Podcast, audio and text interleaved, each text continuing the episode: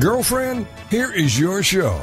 Girlfriendit, your chance to connect with other women, especially the woman that is most overlooked, yourself. Girlfriendit is all about helping you become self aware, not self involved. The aim is to provide information that relates to life, which leads to real connections and results in a desire to connect or care for those in need. And now the women want to help you in more ways than you can count every day. From the website, girlfriendit.com, and the movement Girlfriendit, here are Patty Wyatt and Lisa Jernigan on TogiNet.com. Well, are you able to live and speak in a loving way even when you disagree? Okay, you know what? We kind of were talking about this earlier, um, Patty, but I didn't tell you the whole story. Um, you know, it's really interesting that, that this topic, because we're going to be talking with our guest a little bit later, who wrote a book, and it's called Living Love When We Disagree. And what's interesting about that is how do we disagree with each other? Um, you know, it's like, can we agree to disagree? Or when we disagree with somebody's point of view, do we feel like, you know, we have the right to um, I like how my husband once said, um, "You have the digital courage to kind of digitally rant, you know, and put it on social media." And it's really interesting because this this one hits home because um, yeah. just last week um, my son did a blog and then and my husband had done a blog and um and and you know i thought they were both beautifully written and they weren't taking sides it was a little bit on the you know talking about kind of the values and even as believers, who do we, you know, do we need to get all worked up about this election and live with fear, or do we really trust that God is in control and we're citizens of the kingdom? And so it's kind of it's kind of that thing. It's like you know what? Yeah, it's we're really living in some really interesting times um, and that, that we have not really lived in before and people are you know a lot of confusion and a lot of fear and a lot of apprehension but it's like you know, sometimes you have to take a step back and just breathe and go, okay, but I still believe God is in control and we're first citizens of the kingdom. And how do we look at that? Well, on these blogs, um, they didn't get well received. And even from a lot of, you know, Christians, which um, was really hard because people were kind of brutal um, with some of their comments and their and the way that they disagreed, and um, I found that just very disappointing. And um, and also you know it's it's hurtful it's hurtful to watch your son being blasted and your husband and and um, you just kind of sit back and you know and and i I, I don't hold anything, but it's just it's just interesting to watch people. And it's like, what can I learn from this? And how am I using my words? And how do I disagree with somebody? Am I disagreeing in a respectful way? And so, you know, it was a good challenge to look at myself and to go, how do we live? How do we love even when we disagree? And um, so this, this is going to be a good topic. So it really, it really kind of hits home. So anyway, be, before we get too much farther into our show with all that, we just want to remind everyone that you're listening to Girlfriendit Radio with Patty Wyatt and Lisa Jernigan, where we rally you to do the remarkable through resources and relationships. And we're going to have more information about today's show and other tips and tricks on our website at girlfriendit.com. And you can follow us on Facebook and Twitter. And just like Lisa said, we have an exciting show. We're going to start out with Melissa Spoelstra, and she is a popular women's conference speaker, Bible teacher, and writer who is madly in love with Jesus and passionate about helping women of all ages to seek Christ and know Him more intimately through serious Bible study. Melissa holds a Bachelor of Arts in Bible Theology from Moody Bible Institute and enjoys teaching God's Word to diverse groups and churches. And she's also the author of First Corinthians Living Love When We Disagree. But her latest release is Total Family Makeover, and it, she just talks about the eight practical steps to making disciples at home. So, welcome, Melissa. We're so excited to have you on the show today. Oh, thanks so much for having me. Well, Melissa, we we definitely are um, in a crazy topic, and there's uh, I don't know if it's just because of the election taking place, but I I love that um, in your last book on First Corinthians how living love when we just disagree. And so many times I think like you were saying Lisa as a body of Christ, we can we can study it we can ha- write books about it but how are you truly like using your eq to um to apply it and mm. uh especially when we get in. I know we went out to dinner with a, another couple last night, my husband and I, in the neighborhood. And whenever you get into, you know, people say, "Oh, you can't talk religion, you can't talk, talk politics with with people. It's just the no no," and it's kind of sad because why can't we as believers be able to have these conversations and I, I, know that's such a cliche you know we should be able to agree to disagree but we really should be able to love when we disagree and i love what you said um, lisa just with watching your words because if we are citizens mm. of the mm. kingdom then the things that we say what comes out of our mouth we should be able to respect each other that we we all have different opinions. So absolutely, absolutely. I, I mean, if I can just interject real quick, I something that with that whole concept that I think is huge is that as I look at Jesus' life, I watch his ministry and I hear him proposing truth constantly. Like, I am the living water. If anyone is thirsty, come to me. He offered himself. So we see mm. him proposing this truth, but we don't see him imposing this truth. You know, he said, I'm the living water, come and drink. He didn't say, let's tie everyone up in a straitjacket and pour the water down their throat. And yet, if we look at the church community and as Christians, there's sometimes just something in us that wants everyone to agree with us or want to impose. And I think part of it is because we're so passionate about God's mm-hmm. love and His truth. And so we want everyone, whether it's about, you know, the color of the carpet at church or whether it's something deep and theological. We just want everyone to agree with us. And I think if we could let go of imposing truth and follow Jesus into proposing truth, I think we'd disagree better. Mm-hmm. Absolutely. That is, that is a great point. And and just to, to you know be able to sit back and breathe and go how mm-hmm and my words like uh, it's almost like what question do we have to ask ourselves when that fight or flight happens in yeah. our brain where we get it's like literally your emotions are being hijacked and all of a sudden yes. you start yes. spewing so things right. that that we need to sit back and go wait what what do i want out of this relationship what's the bigger picture right. here and do i is it because like and i love what you said melissa it's because we're so passionate about that right. but on the and that passion can come out as very judgmental and mm-hmm. it can crush and shame that person that we're having the conversation with. And is that really the big picture? Is that really well, what I think it yeah, no, you're right about the big picture. And what I found in First Corinthians, I mean, I grew up in East Texas and you know in a very conservative um, you know, denomination and, and, affiliation. And unity was like a dirty word because that it was equated with compromise. You know, if you're all mm. cooperating and on the same page, it was compromise. And what I've learned, and especially in studying First Corinthians, I mean, the theme verse of First Corinthians is, is 110 where Paul says, you know, I appeal to you, dear brothers, you know, to strive for unity in the church, to be of one mind and one purpose.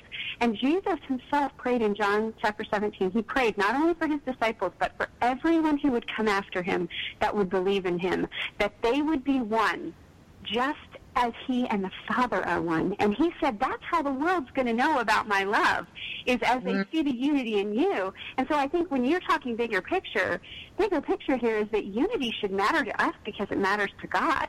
And so I have to mm-hmm. have unity in the back of my mind before I make that comment. And when it comes to the internet, there's this thing called keyboard courage. I mean, I see it with everything that's being posted constantly, and even believers. I mean, we have this in our own church where the people are on different sides politically, and on Facebook, people are posting things and nasty comments made underneath. And my husband did a sermon to address it because unity has to be valued. We've got we we are going to disagree. That's there's no way we're all getting on the same page about everything. That's why Paul wrote the letter to the church at Corinth because he's got former prostitutes and idol worshippers sitting at the table next to Jews and slaves and you know leaders. They're so different, and we're so different, and differences cause us to lead to disagree. But where do, how can we strive for unity and treating each other, valuing, treasuring people? That was Paul's call. And so that when you're talking about that bigger picture, when our emotions are heightened, what if we started valuing people and valuing unity as much as we value whatever point we're trying to make? Mm. Well, and and this this like I said earlier when I when I introduced, this is such a relevant topic right now uh, within our family and with the, even in our church. My husband is a senior pastor, so you know it's like how do we how do we guide people? And and this unity thing is so huge. And I think so much about even our American culture. It you know kind of mm. comes into the church, and we're very as a culture individualistic, and yeah. we we we um, so we think about me and my point of view and what how it affects me. And we don't look at a bigger picture and go, I am a part of a bigger picture. Sometimes we think we are the bigger picture. And and then my rights or I, you know, I've been wounded or I've been hurt or somebody disagrees with me, we take it very personally without being able to step back and see the bigger picture and how this all fits. And I so appreciate when somebody has a different point of view because it challenges me in mine. It either makes me stronger in my convictions or it challenges me to see from a different perspective that I might not have um, seen before, and and it stretches me. It, it it it enlarges me, you know, to to think differently and, and and to see things differently. And I think we've lost that, and and we we so are um, driven to be right at any cost. And the problem is when we're right, what we're communicating to the other person is you're wrong, and nobody wants to be wrong. So it's like right. we're so, you know, it's like I got to prove that I'm right and I'm going to use my words. And then, like you said, the word passion, we get passionate, but sometimes we take that too far where the passion leads into emotion.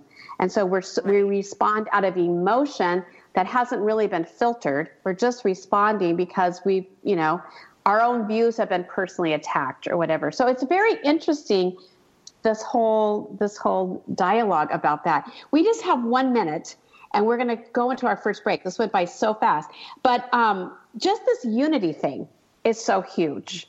Um, what did you learn when you were going through like First Corinthians? Like I said, we only have a few seconds about this unity. What popping up about that? What I loved is that Paul didn't say, "Here's what you all need to believe. Believe this." When he wrote his letter, he said, "Here are some overriding things to consider as you're dealing with especially gray issues." You know, these are the non, we're not talking about the gospel. He started with the gospel and he ended with the resurrection. Those are non-negotiables. We're talking about, for them, it was meat sacrifice to idols. For us, it's, it's different issues. But he didn't say, here's what to do or what not to do. He said, you need to ask questions. Melissa, I have to stop you right there. Oh, I have to, I have to be so rude. Okay, we're going to take a break. We'll be right back.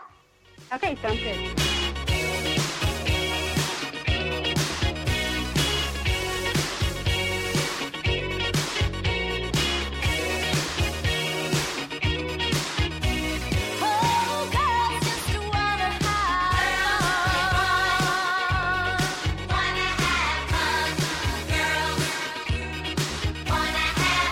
This is Girlfriendit on TogiNet. Don't forget to tell your friends to check it out on girlfriendit.com. It's time to discover it, connect it, propel it, Girlfriendit. And we'll be right back with more Girlfriendit Radio right after these.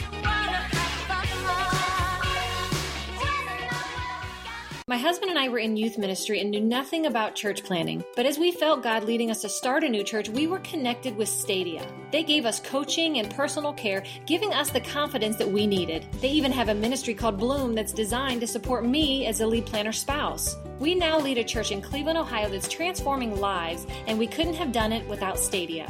Stadia plants churches that intentionally care for children. We won't stop until every child has a church. For more information, go to stadia.cc. It's the Fitness Minute with fitness expert Annette Hammond. A common misconception when it comes to exercise is that you have to do the whole workout, otherwise, it's not worth doing at all. That is untrue. One of the most positive things about exercise is that it's not all or nothing. If you find yourself swamped and you do not have an hour to devote to daily exercise, don't worry, every little bit counts. So if you don't have time one day to do your normal full workout, it's okay to do an abbreviated routine every once in a while. Squeeze in anything you can. It all adds up. If you only have 30 minutes, lift weights for 10 minutes, then take a brisk walk or challenging run for the remaining 20 minutes. Sometimes all you can manage to do is fit in 15 minutes of abdominal exercises. That is definitely better than doing nothing. Do what you can and reap the benefits. For the Fitness Minute, I'm Annette Hammond. Like us on Facebook at Fitness Minute with Annette Hammond.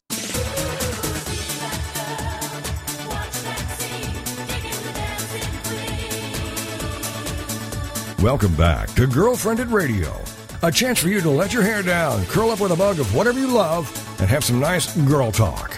It's Girlfriendit, the radio show on TogiNet.com. And now back to the show with your hosts, Patty and Lisa.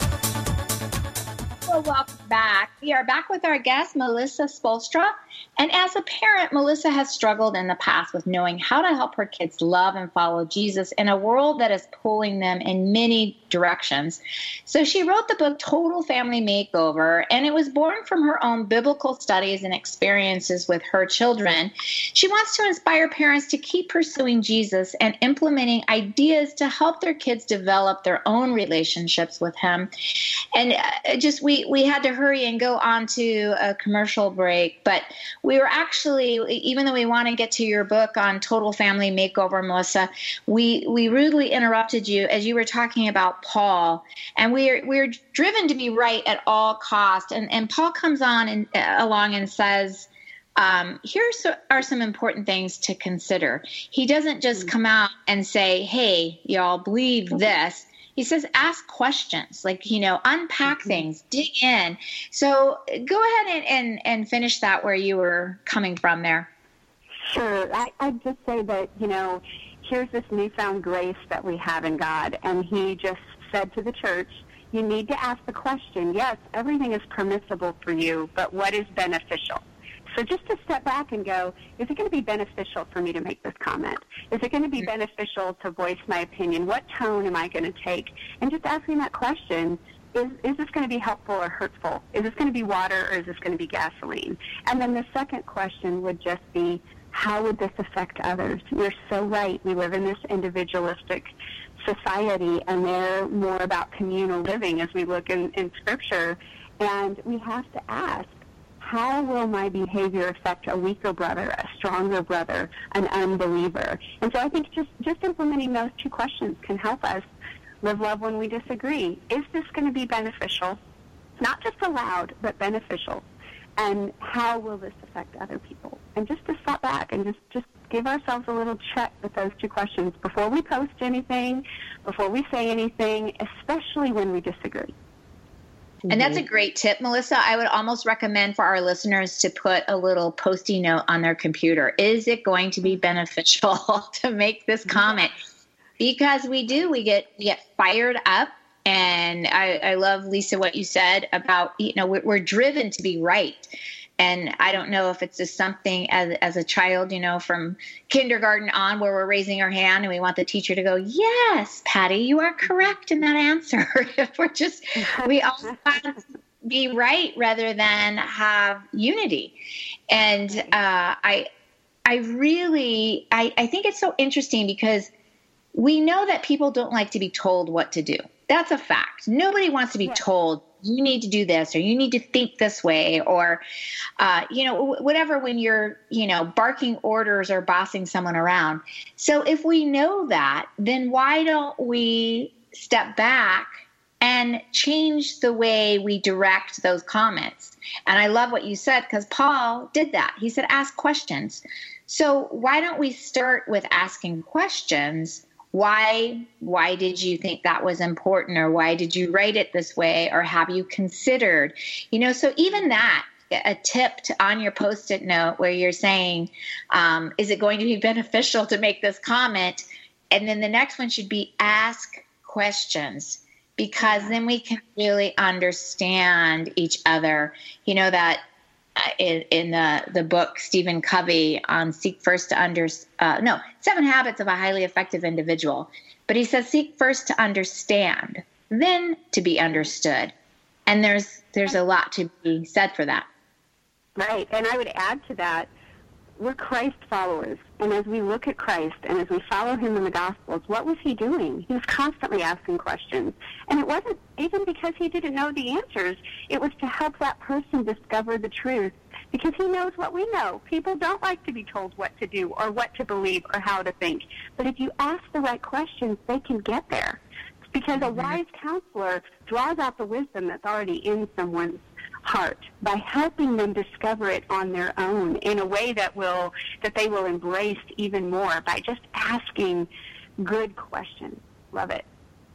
Yeah. Mm-hmm. And, you know, I, I, think there's so much to be said for that. I mean, we can get into so many things here as Christians where, um, as a body of Christ, you can start getting into, you know, homosexuality and people leave the church over, you know, something that might be said, or now with politics.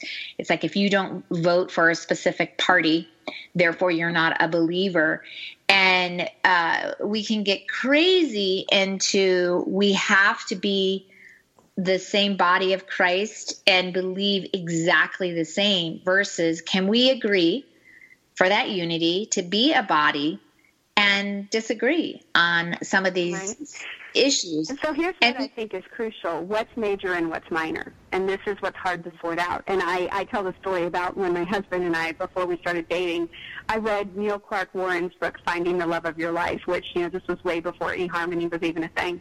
And he wrote a book, but he said make a list of the top ten things that you're looking for in a spouse, just you know, in whatever order. And then he said put them in order what's the most important, you know? And then he said, you know where you can compromise. You probably, I mean, who got all 10 in their spouse, right? I mean, we're human. We're not all perfect. And so, but you know you're not compromising on one, two, or three. You know, whatever those things that are most important to you are. And when it comes to our Christian faith, I think we need to know what's at the top of our list that we will never compromise, that we will stand on for you know, come hell or high water, you know, things like the gospel, things like the resurrection, those things that Paul emphasized.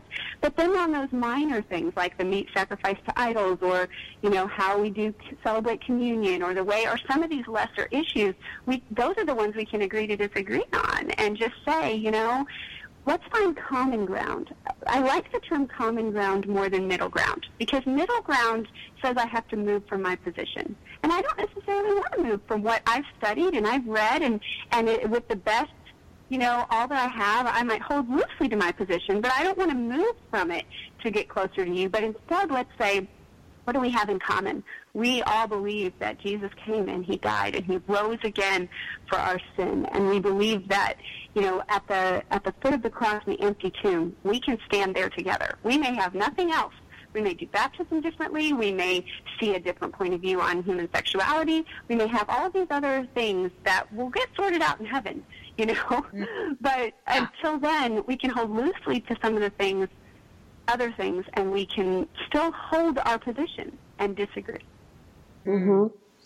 Well, I, you know, we could keep going because this is so pertinent and relevant to just everyday living, no matter what the climate is and our culture and what's going on. I think we just need, these are just such great reminders and, you know, what's minor, what's major, and really step back and really think, you know, before we, we post, think before we speak. I mean, that's just a good rule of thumb for anything. But I want to shift gears here in the time we have left because you also, at the same time, have just written a, a book that's come out called Totally Family Makeover.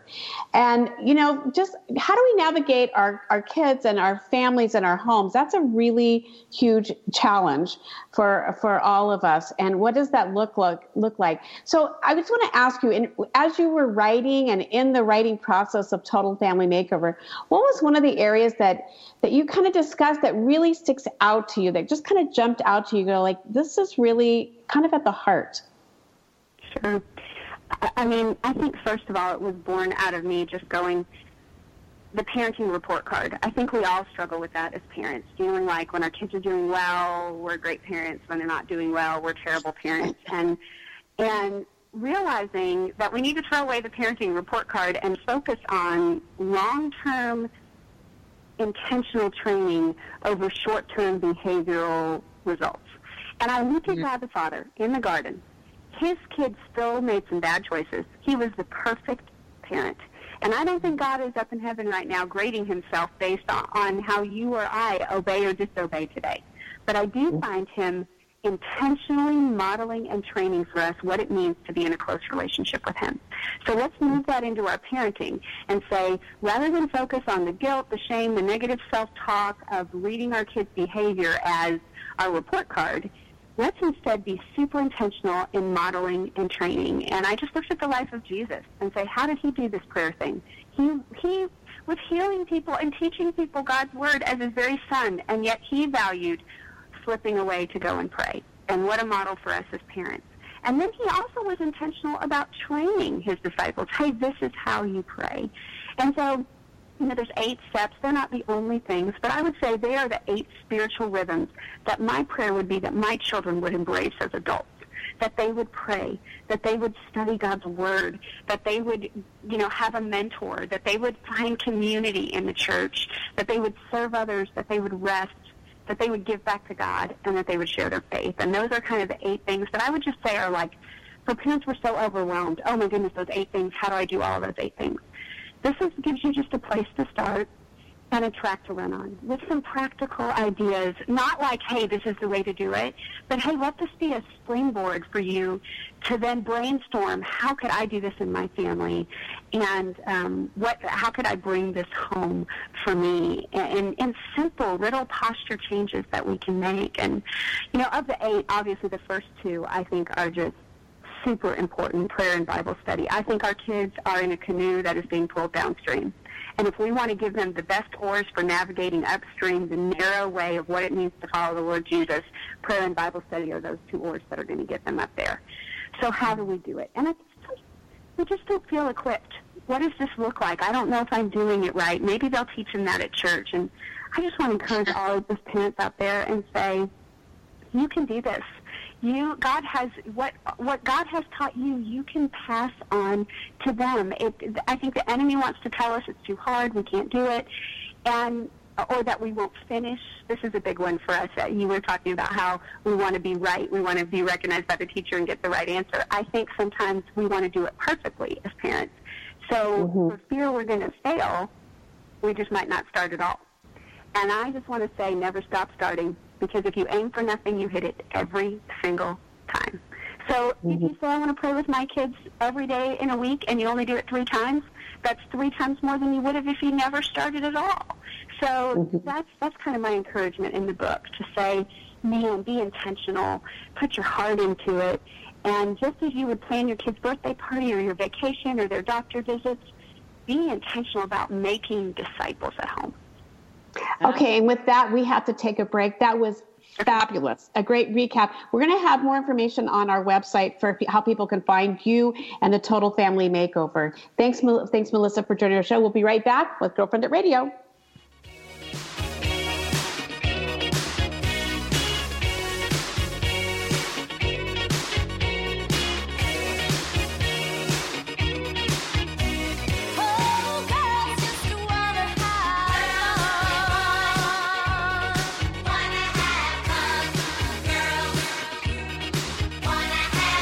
This is Girlfriendit on TogiNet. Don't forget to tell your friends to check it out on girlfriendit.com. It's time to discover it, connect it, propel it, girlfriend it. And we'll be right back with more Girlfriendit Radio right after these. We were thriving in a youth ministry when God clearly called us out of our Bible Belt comfort zone to plant a church in California. Stadia's 90 plus percent success rate gave us all the confidence we needed. They also cared for us through amazing support networks to encourage us, like Bloom, a one of a kind ministry for planters' wives. It's here I find deep friendships with like minded gals who want to change lives. Stadia plants churches that intentionally care for children. We won't stop until every child has a church. For more information, go to stadia.cc. This is the TogiNet Radio Network, radio with a cutting edge. It's the Fitness Minute with fitness expert Annette Hammond. To lose weight, we know that each day we need to burn more calories than we take in through eating, and exercise burns more calories. According to Discovery Health, a 150 pound person will burn about 60 calories while taking a one hour nap. One hour of sitting and watching television burns about the same. But if that 150 pound person takes a one hour brisk walk, then say goodbye to more than 250 calories. Cardio exercise like running, biking, swimming, and brisk walking are the best modes of exercise to burn the highest amount of calories and will get the endorphins flowing in your body. Those feel good neurotransmitters boost your mood naturally. So use exercise to burn calories, lose weight, and to feel good. I'm Annette Hammond. To hear other fitness and weight loss tips, visit our website at AnnetteHammond.com.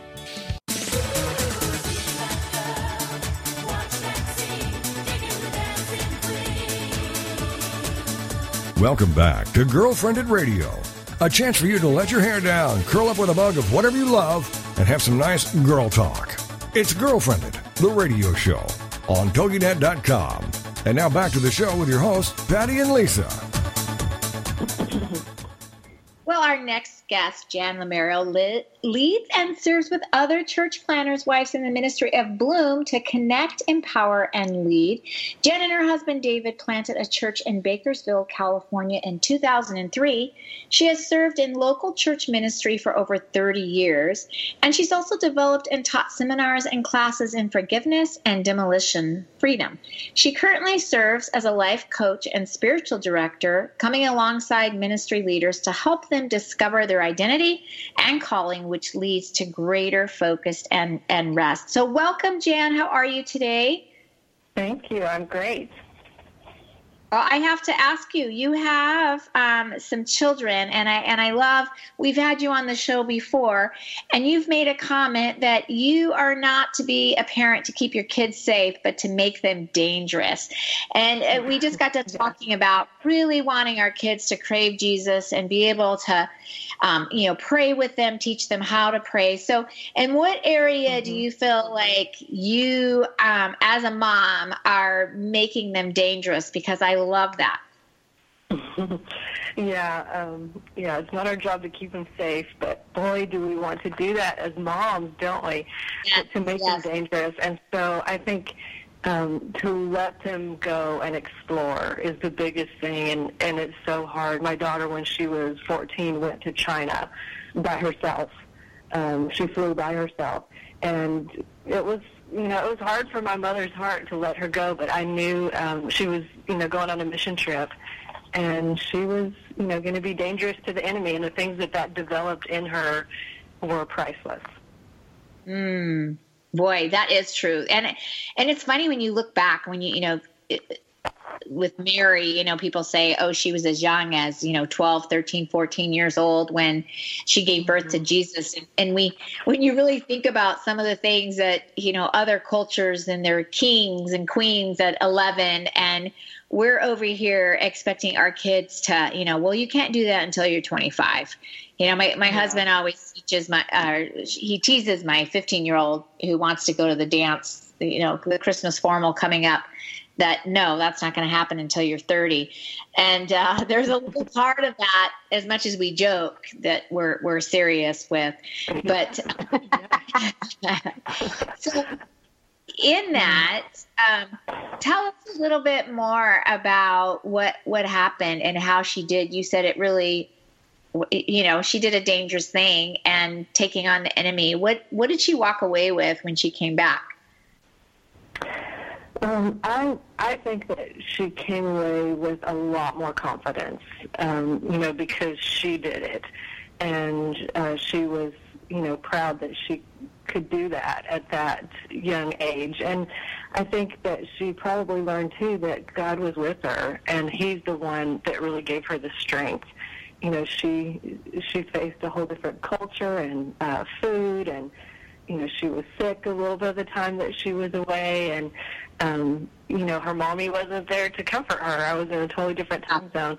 So she really de- learned to depend on God and to let him be her strength. And I I saw that when she came back. She was she walked a little bit taller and she she knew, you know, she owned those things that she had experienced with God. Yeah, and so significant because so many times as a mom, we want to protect our kids. We do want to keep them safe.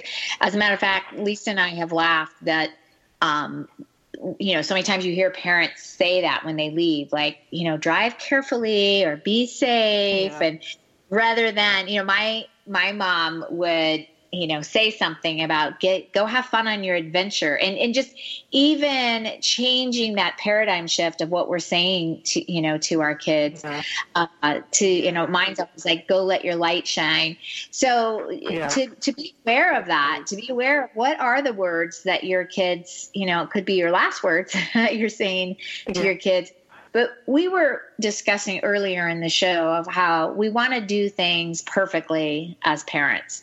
And I think even subconsciously, we are we beat ourselves up if we see our kids, you know, going down a certain path, or you know, we we take all that guilt on.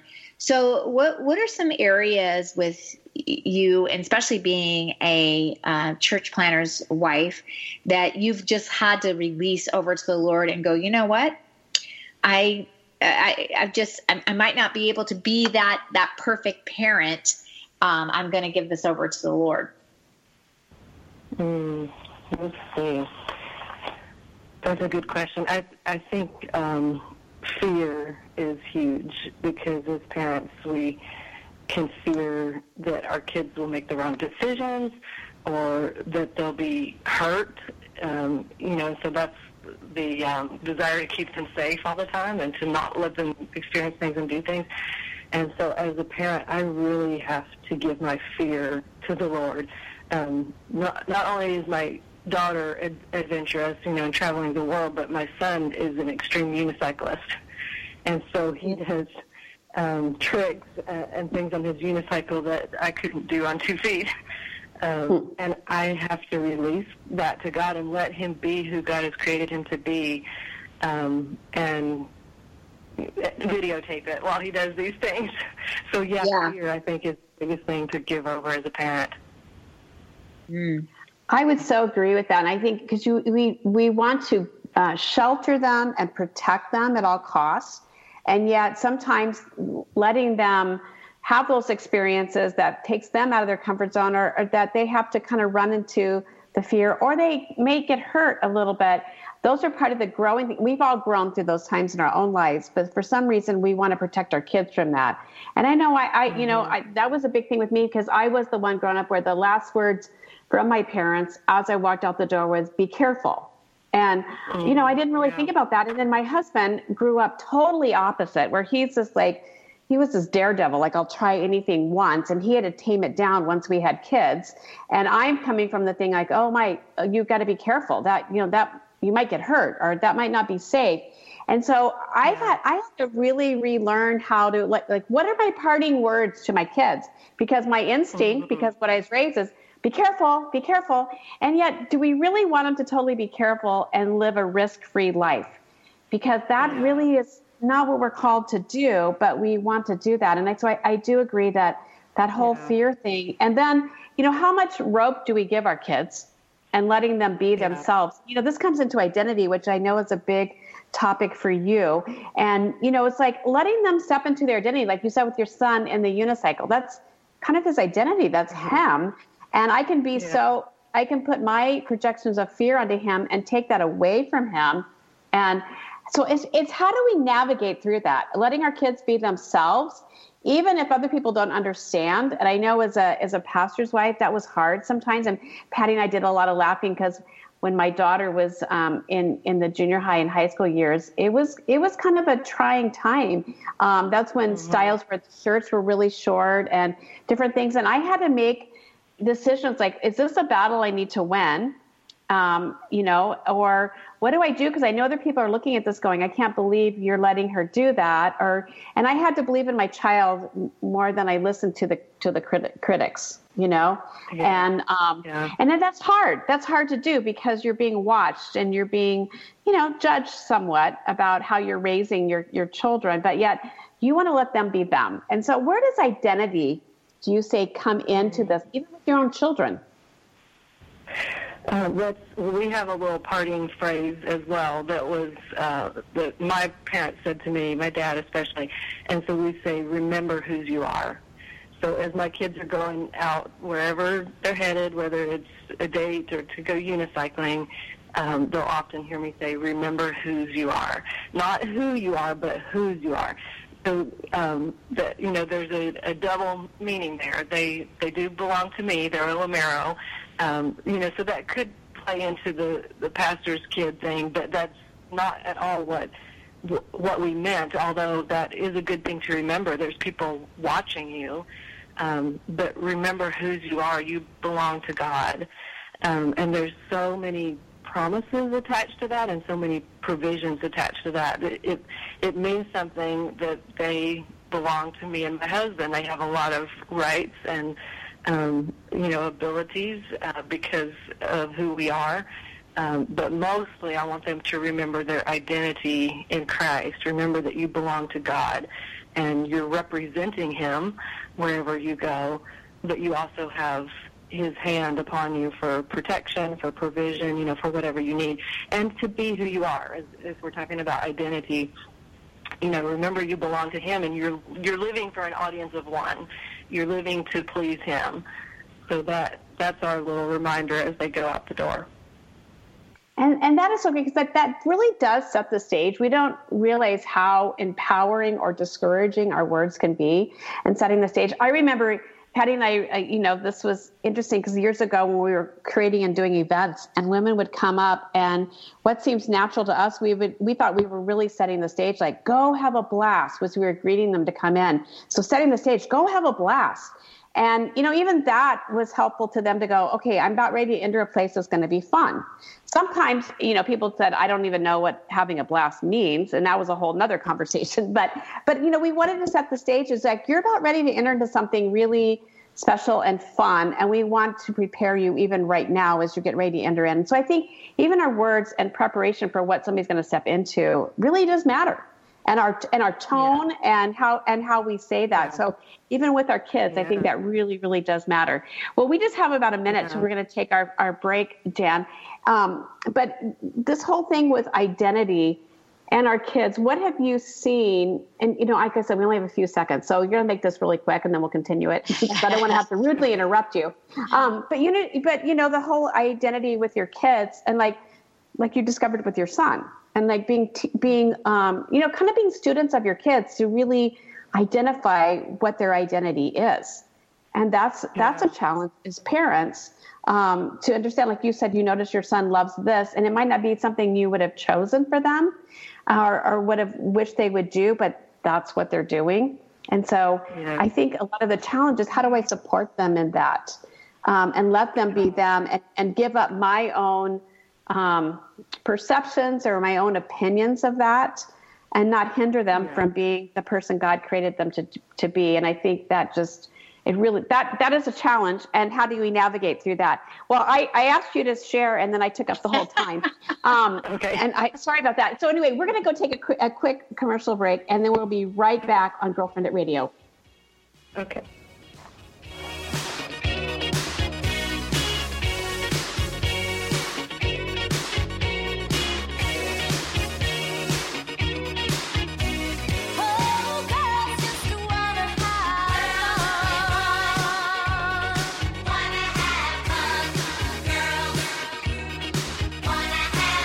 This is Girlfriendit on TogiNet. Don't forget to tell your friends to check it out on girlfriendit.com.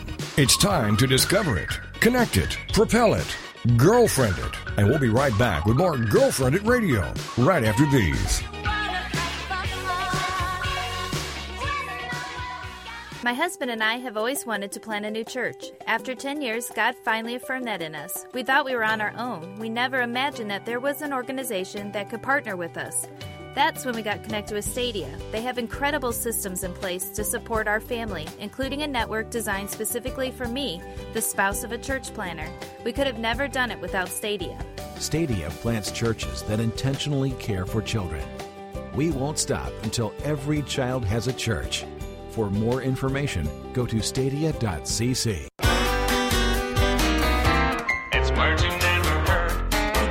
the average five year old asks about 400 questions a day. I overheard an embarrassing one. A little boy was talking to his grandmother on the telephone and said, I haven't seen you in a long time, Grandma. Are you in heaven? What do you call a small person who talks a lot? A yiff yaff. Not to be confused with a yip yap, which is a young scatterbrained person. Here are some questions I think we've all wondered. If humans evolved from monkeys and apes, why do we still have monkeys and apes? Why doesn't glue stick to the inside of the bottle? Where did the phrase curiosity killed the cat come from? It's actually a 16th century American saying that daredevil, curious cats can sometimes get into trouble. Here's a couple of other words for daredevils hardy darties or harem scarums. I'm Carolyn Davidson, and you can have fun challenging your words you never heard vocabulary with my free app, Too Funny for Words.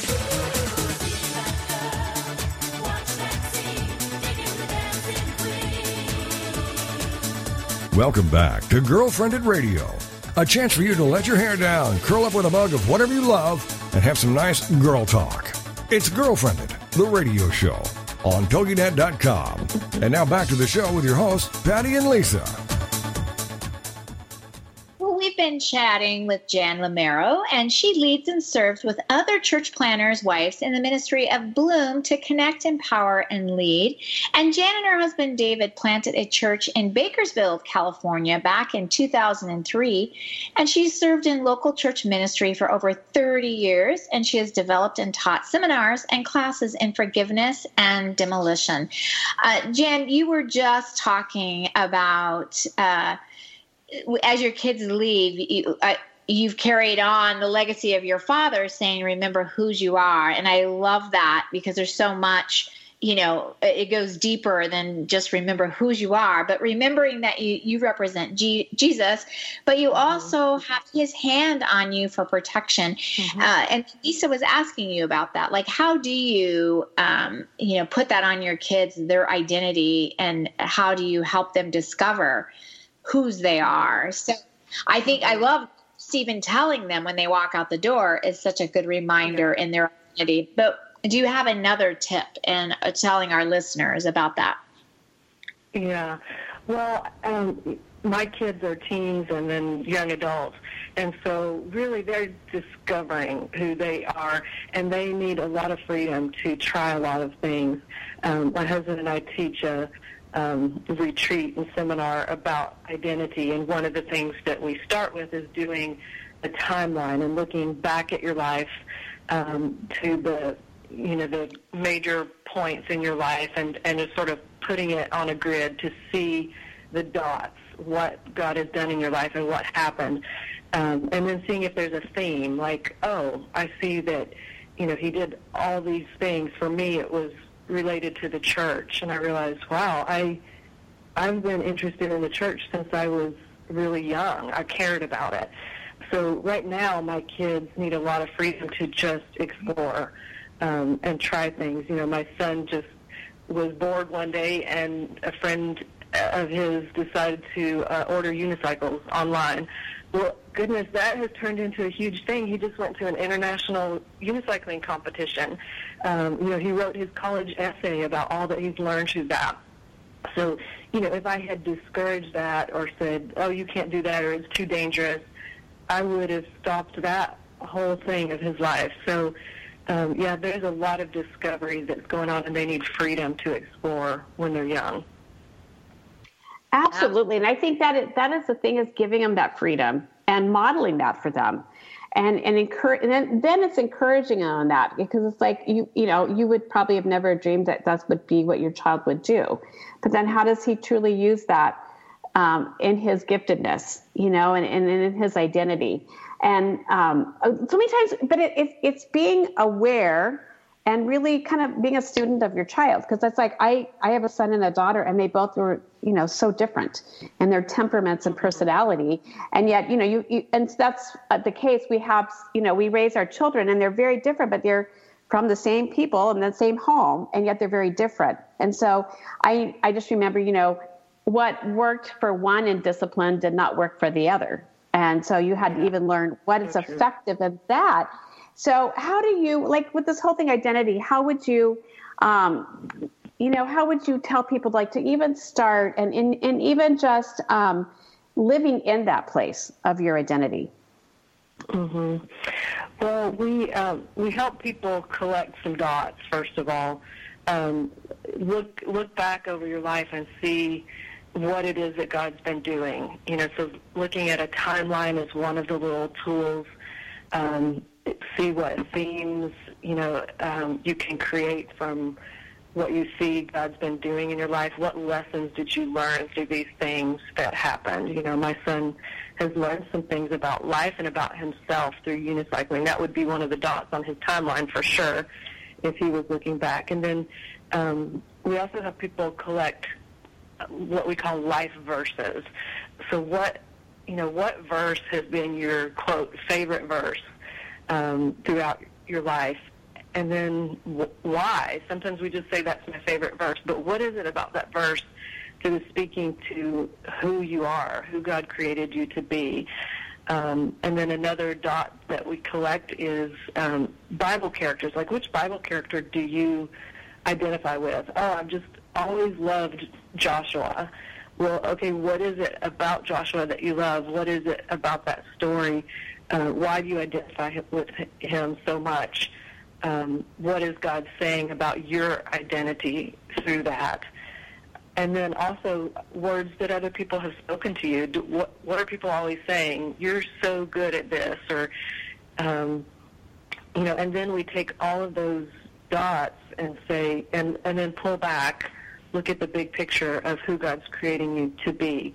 We, I started with a, a dot to dot um, exercise with our, our students, and it was a a pretty intense one that you could just from looking at the dots you couldn't tell. You know, the kids ones you can tell what it is already, but with these we couldn't tell what it was.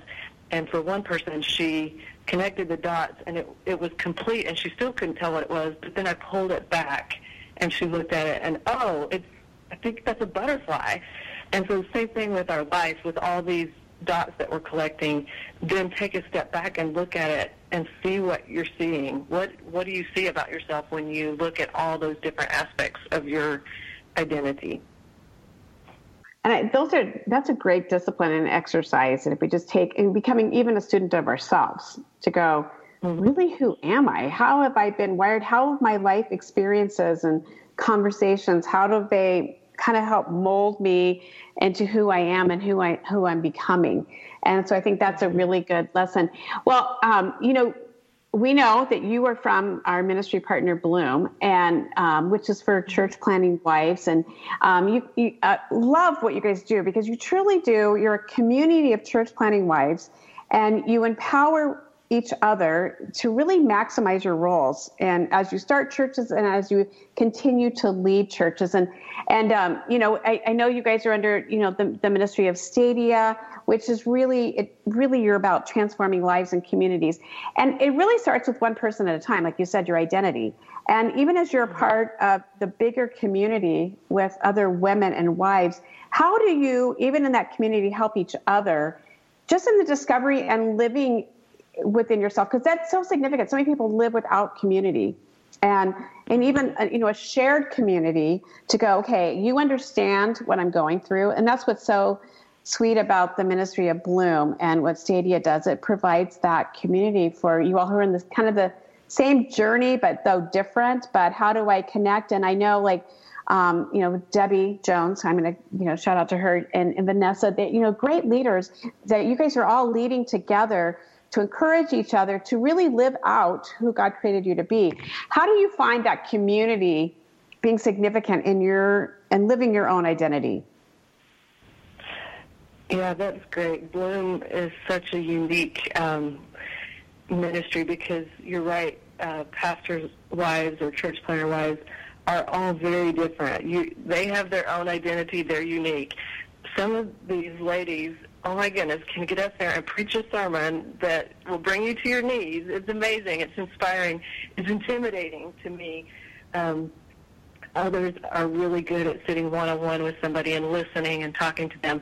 Um, so as a community, when we get together, again, we're really um, allow each other to be who we are. Some of us are just stay-at-home moms and are not even that involved, you know, in in the maybe the church ministry. Some are children's ministers. Some are worship ministers.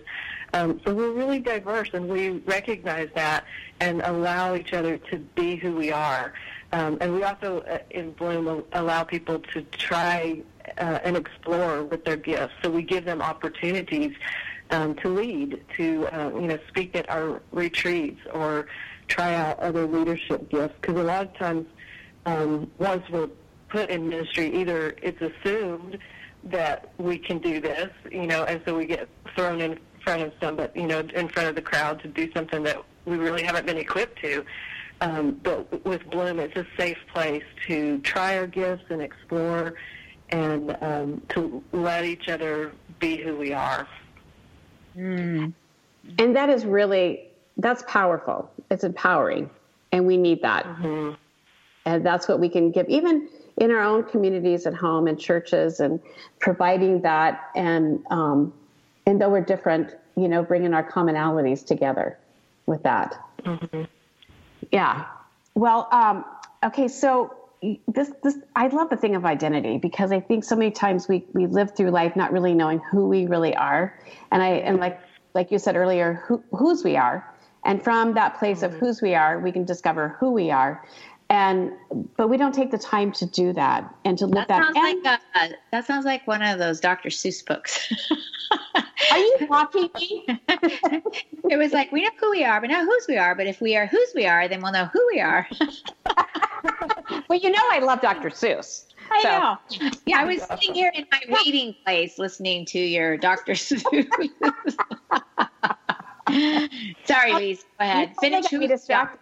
Yeah, go ahead and answer that, whatever I just asked. I don't know. yeah. Well, I think that once we do know who we are, and this is, it's a huge process. You know, I'm I'm over 40.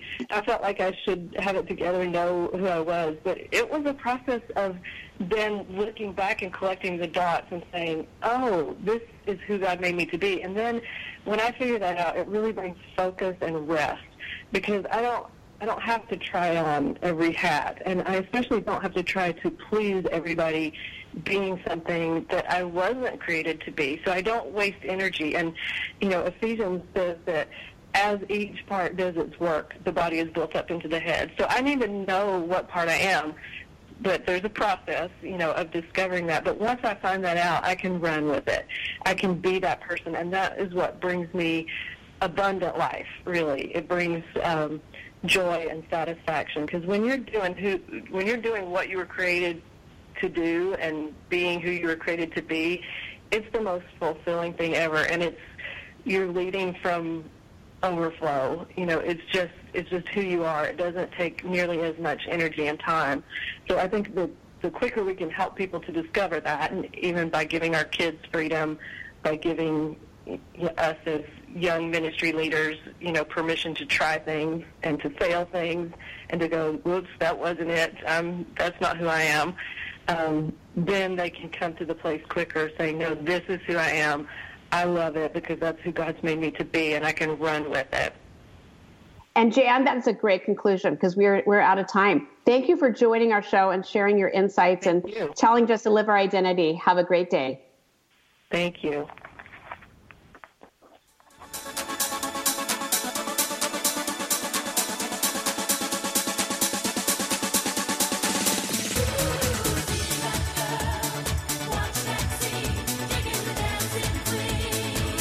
Thank you for being a part of this special program, Girlfriendit, the show dedicated to the most important woman you know, yourself. It's the show